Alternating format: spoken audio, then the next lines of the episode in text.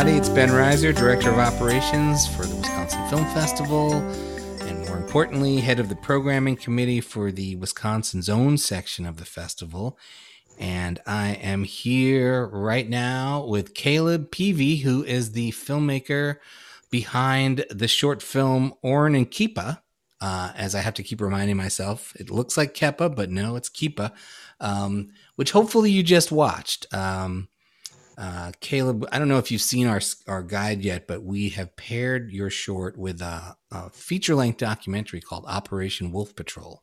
That's we right. Just, we, we thought like, oh, this is a perfect double bill.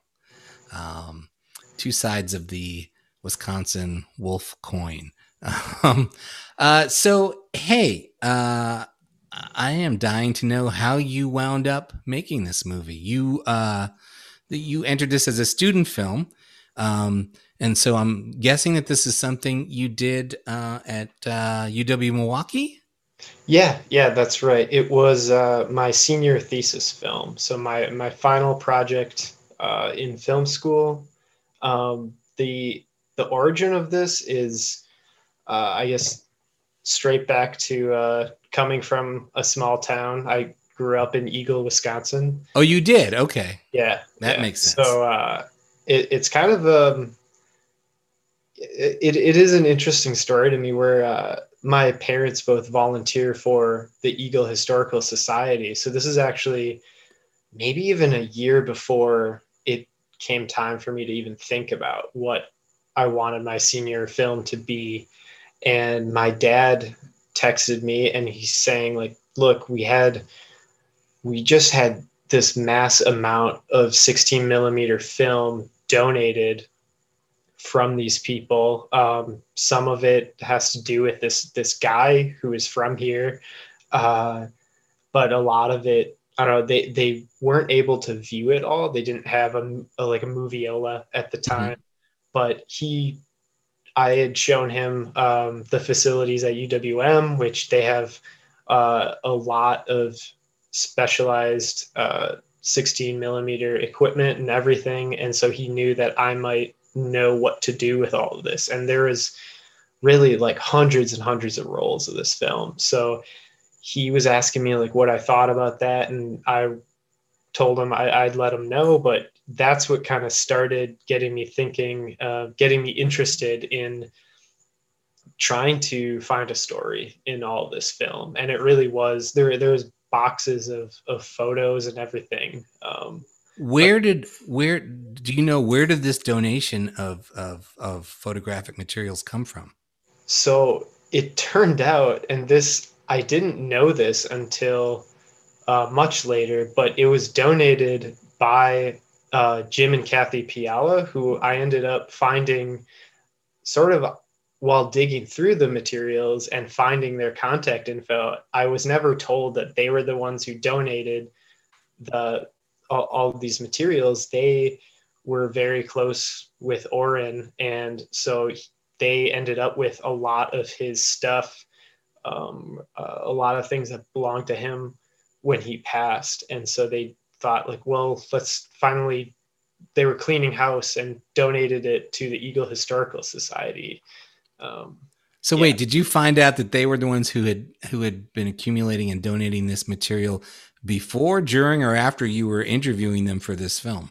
Uh, while while I was interviewing them, it, it came up. Or uh, one of the one of those sessions, and uh, I found their info while digging through the materials, and I found I think a letter or, or an envelope from Jim Piala, and so I looked up. They own uh, like a plant nursery in Waukesha, and so I I contacted the business, and they're like, "Oh yeah, uh, our parents, uh, their children now run the place." So they're like, "Oh, let me get you in touch with um, our our parents. They're good friends with Oren." And uh, one night uh, while driving home from work, actually on my way to the historical society to uh, look through some of the old film, I I got a call and I often don't uh, take um, on like unsolicited phone calls. So I sure. wait, I let it go to voicemail, and I listen. And it was Jim Piala, and he's like, "Hey, I'm I'm very happy to talk about this." So it was a it was a really great moment for me. Uh, it was kind of a breakthrough because I wasn't sure if I was going to find anybody who knew Orrin Benson personally. Right. I mean, Jim's Jim's um, narration, Jim's talking head interview is, uh, you know, when when I watch the film, I think, well, this is the this is the core of the film, and I and I think like, you know, I think like, well, okay, you you had access to this archival footage, um, but without Jim, uh, you know, there isn't anybody I think who is who is close enough to or was there at the time who could sort of relay some of these important details about uh, Orrin's life and, of course, um, his story that had to do with Keepa. So that's amazing. What a yeah. great, uh, what a great coincidence, or you know, just sort of coming together of of all of these elements. I want to ask you about the archival footage, which starts the film, and then you come back to from time to time, and it's really amazing stuff and and fairly beautifully preserved and then transferred to digital which sounds like that's ha- that happened at at UWM um, I actually I sent that to a lab in Massachusetts. Oh uh, wow! Okay, it's in a lab. I believe it's in Massachusetts. Um, so you were able to watch uh, the 16 millimeter, like project it or run it on Moviola, yeah. uh, at the Historical Society or at UWM. Uh, a bit of both. So they didn't have a working projector at the Historical Society in Eagle, which is roughly mm-hmm. an hour away from uh, campus in Milwaukee and where I lived at the time. Um, but they did uh, acquire like a moviola so you could run through it. And so right. what my process was, I would uh, dig through a lot of this. All these film canisters were unlabeled, Mm-hmm. And so I would kind of quick watch through it, and there's mm-hmm. some amazing wildlife stuff in there. Like I just really wanted to uh, digitize and everything and preserve just like wild moose roaming around Canada and like snowmobile races in the 1950s and 60s. Sure. Just kind of wild stuff. But uh, I would take what was relevant, was truly relevant, and uh, uh, project it when I was back in Milwaukee and just like really see uh, see it in motion and see if it worked and see if I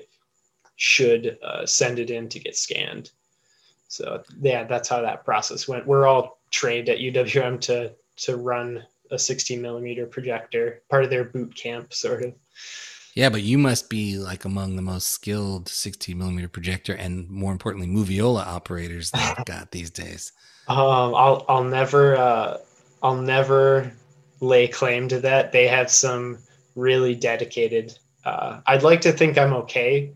It's been a while, but they have some really talented uh, film projectionists there. Um, I just, you know, I just uh, went down to the basement the other day because I went to film school in the '80s, um, okay. and we were shooting on 16, and I was trying to design something for these Golden Badger awards that we give out. And we oh. have these golden Bucky Badger statuettes. But I wanted to do like a sash that had like the name of the film and filmmaker. And I was like, oh, it would be great if I could make a sash out of like 16 millimeter, uh, like white leader, um, you know, so that there was like sort of film related. And uh, I couldn't find any white leader, but I did find some 16 millimeter um, splicing tape Oh. so I used oh I can't even figure out how to point, but so I got so here here's some remnants from the good old days of of uh, of, of actual film. But anyway, the uh, I'm interested in in a choice that that you made um, with the with this 16 millimeter sort of uh, vintage archival footage. Um, and and I think it was a, a, a nice choice. I'm not complaining about it all, but certainly something you had to decide whether to keep it in its what I'm assuming was its original aspect ratio would have been more like four three, or to cut off the top and bottom and get you know and and make it fill the 16 by nine frame. Right. Yeah. So I uh, eventually um, that was something I was actually kind of struggling with. I went back and forth because the scans were really well done. Yeah, but beautiful, beautiful. Yeah, I um, wasn't fully, and, and it's a testament to just like how how they were shot, just like really amazing. This really organic sort of look to it, but I at a certain point, I just decided I really want this to completely fill the frame or as much of it as, as I can.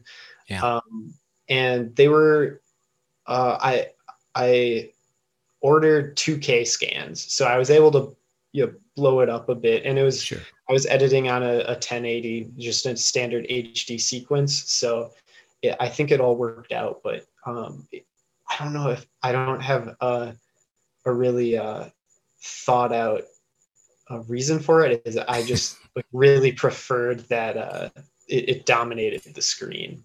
Listen, I'm gonna I'm gonna say something that I shouldn't say in public right now, given my job. But like, I've got one TV that I can do that to. Like, even even in a 1080 or even a 4K signal, I can still get it to zoom and fill the frame if I want. Like, so if I'm watching something on the Criterion Channel or TCM, like an old Hollywood film that's four by three.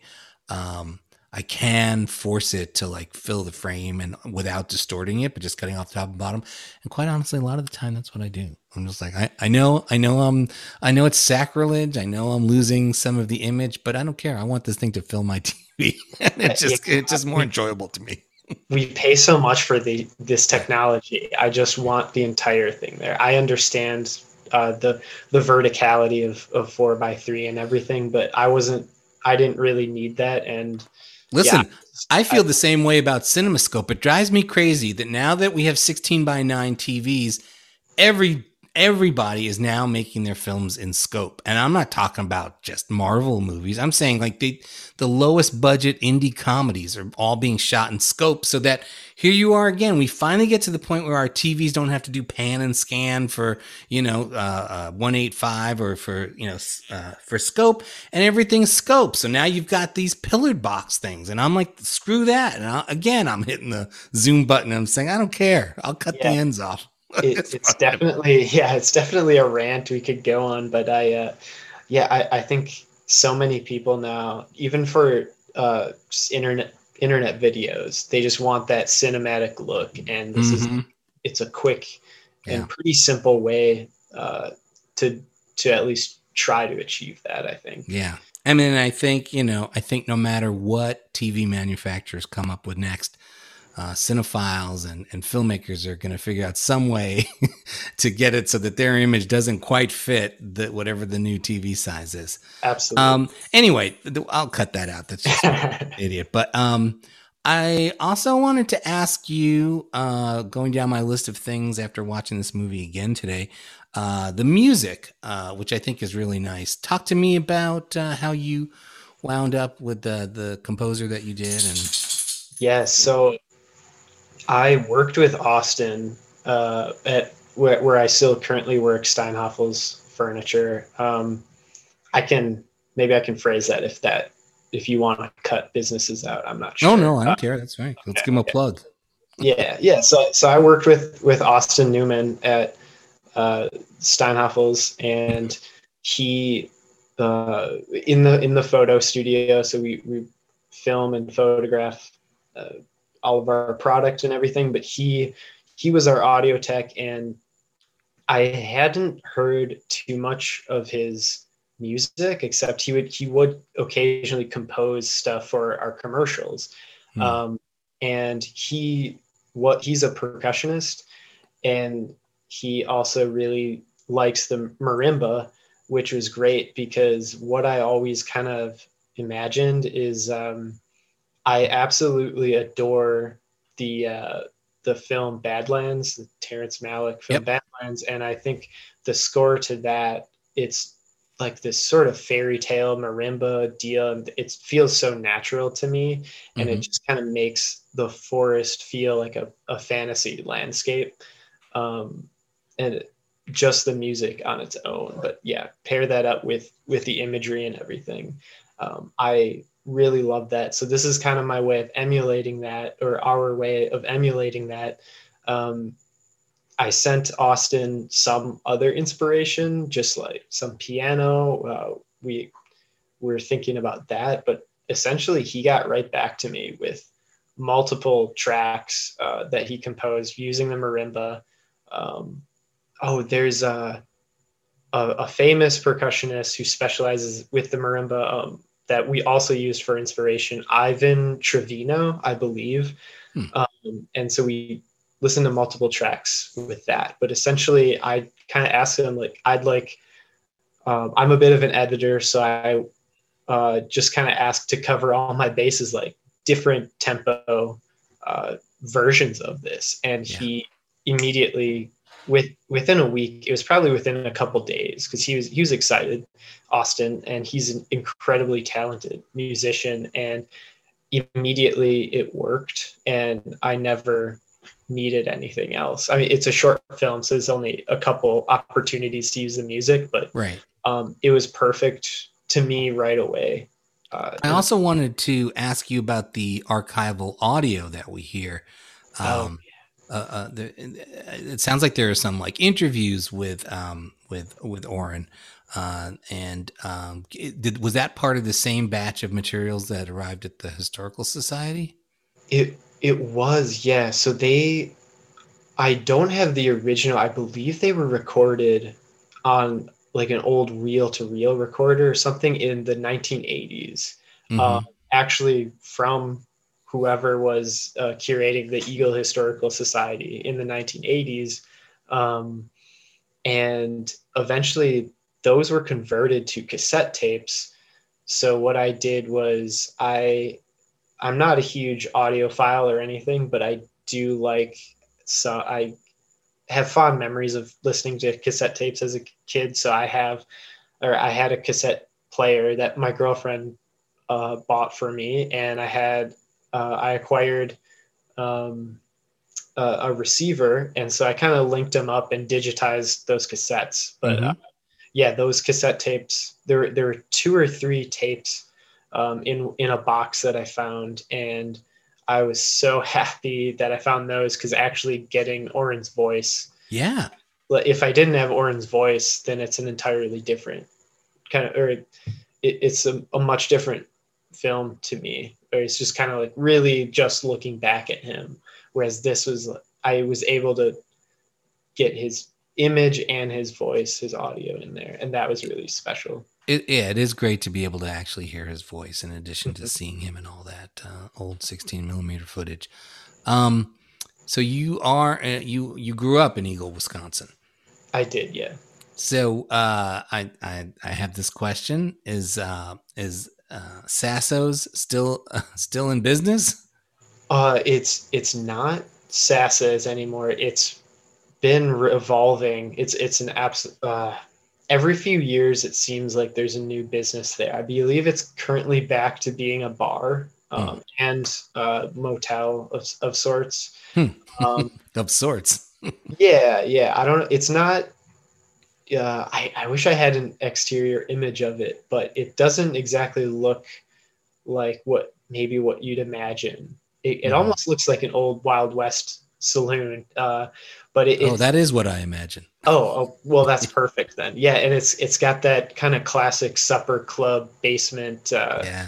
kind of feel to it, which um, it was previously a coffee shop, which I really enjoyed when I would visit my parents in Eagle the past couple of years um, just having Anodyne coffee in Eagle, Wisconsin blew my mind because um, that there was never a coffee shop really. There's a diner, there's a local diner, but mm-hmm. um, now it's back to being a bar. It's yeah, it's I think it's changed ownership a bit, but yes, uh, short answer is yes. Sasso's legacy lives on. That's good. So there's this great anecdote that gets told, uh, I guess, by Jim about the uh, the the the skunk, the descented skunk that got yes. let loose in Sasso's. But uh, uh, you know, unfortunately, you don't actually have footage of that of no. that memorable night. But you do, uh, I think, in a very clever way, find some uh, some sort of equally charming footage of a raccoon. Which I uh, can you tell me more about that raccoon footage? Or we is is that also Oren's? Is that in Oren's house? Is that a one of his pets or something? Yeah, as, as far as I know, now I it was hard, uh, especially in the time frame. Or these are all excuses, but that was it was labeled um, that that was Oren's, and I don't think he had all. So he had all these I'll call them exotic animals, um, Yeah. not non-typical pets. Uh, Right. But he, it was almost a rotating group. It's he didn't have many permanent um, animals that weren't dogs or, for a while, wolves. Um, Right. But he had he had many other exotic animal training friends. So he he would uh, like babysit the, this chimpanzee for a while. Um, but yeah I, I think he had this raccoon for a while and it was labeled uh, that yeah just Orrin Benson uh, raccoon or something like that. And so I thought well this is a similar kind of animal is similar enough and it's it's kind of whimsical footage. Like normally or if a raccoon is running around your house, uh, it's not a delightful experience. But I also think raccoons are uh, adorable animals in a way. So I, I think it fit. Uh, I think it, it fits perfectly. If you can't see a descented skunk, you might as well see a raccoon going Absolutely. wild in somebody's kitchen Yeah. um, and in their refrigerator. but uh, I, I do, I do want to, if I haven't enough, uh, compliment you on on putting this film together. Because it really feels like it's a story that you heard and were told about and discovered and um, and but it it it feels like you needed to draw on almost every kind of tool that a documentary filmmaker can draw on to be able to tell this story in its entirety. And so you've got some archival footage which tells some of the story. You've got some talking head interviews which are beautifully shot and nicely recorded with sound and and and, and, and, and, and you know and emotional. Um, you know the stuff that Jim uh, talks about at the end. Um, eh, you know, is very touching. Um, and and and and and that archival audio that we talked about, and some other sort of you know footage that you've pulled maybe from the internet and stuff. Some of the the movie footage and those kinds of things. All that stuff is great. And then you also uh, make an interesting um, choice, and I think a, a beautiful choice uh, to to bring in some some really gorgeous shots of Kettle Moraine that I'm assuming you just shot yourself.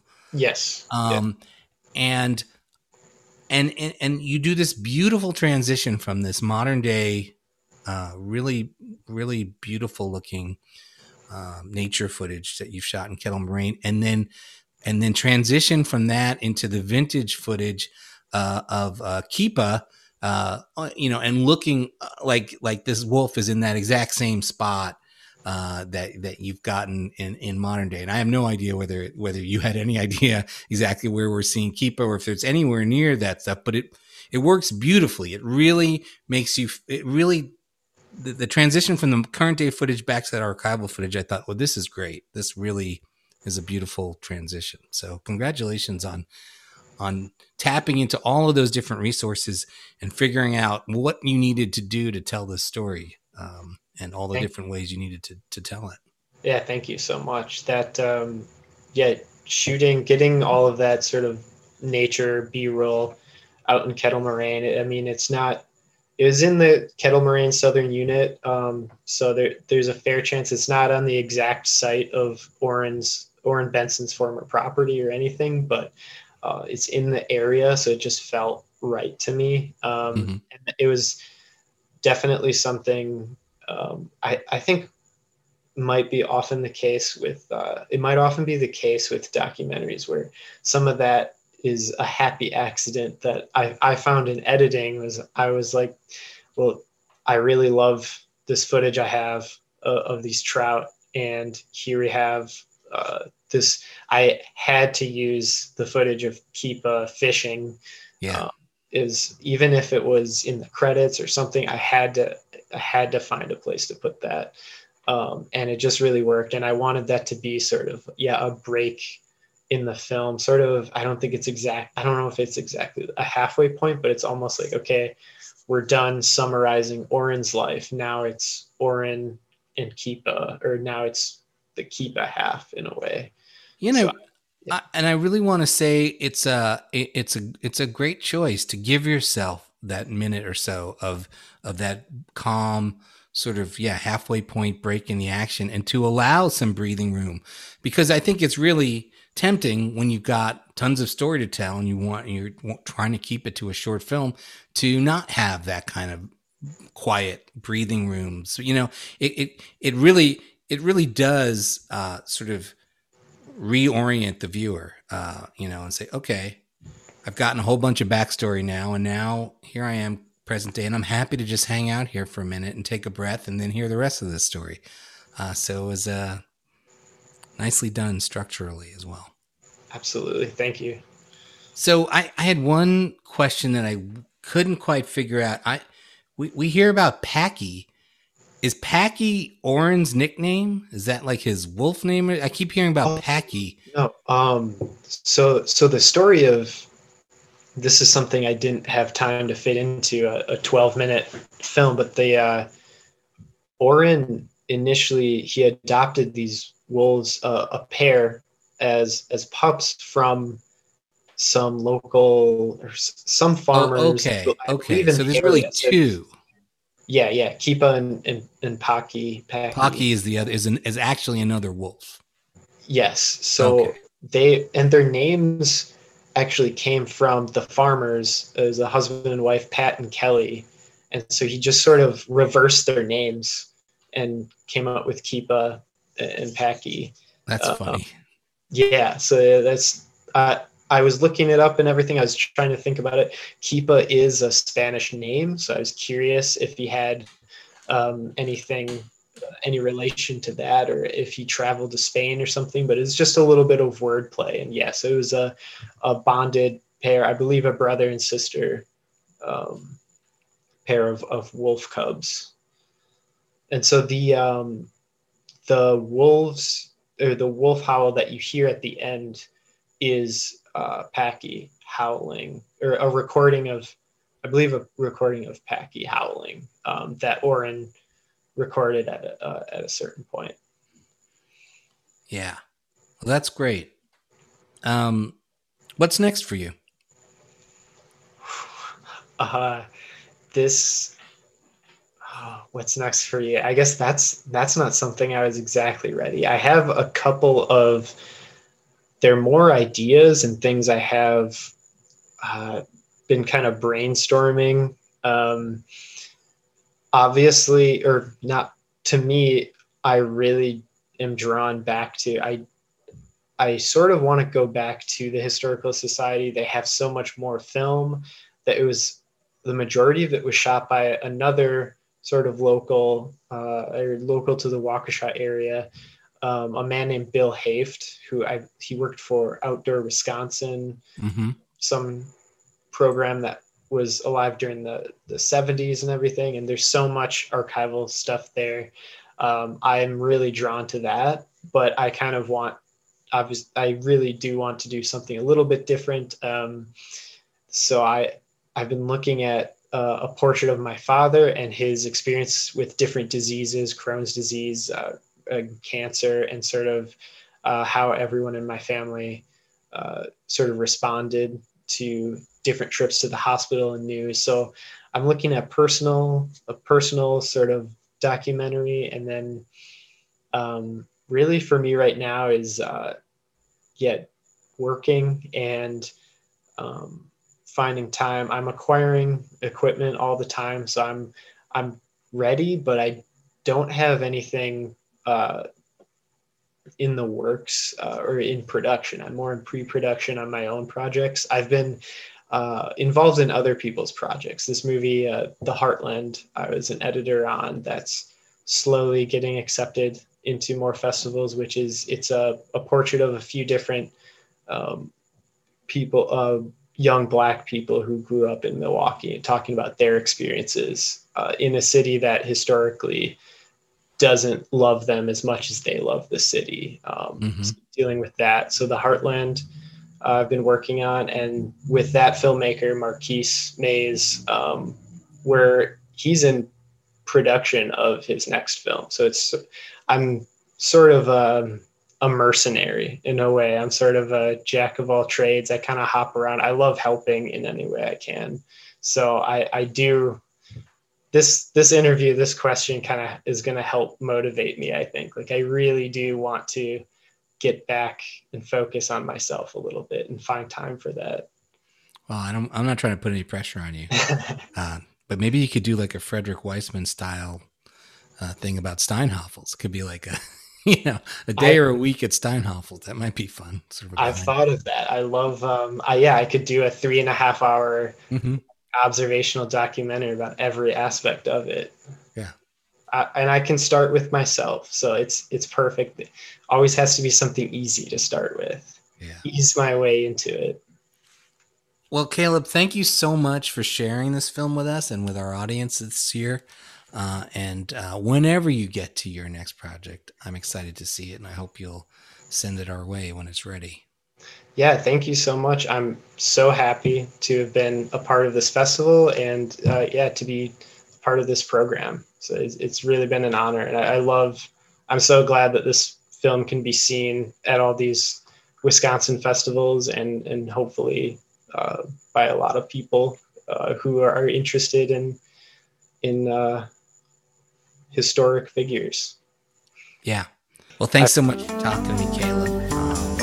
Yeah, thank you.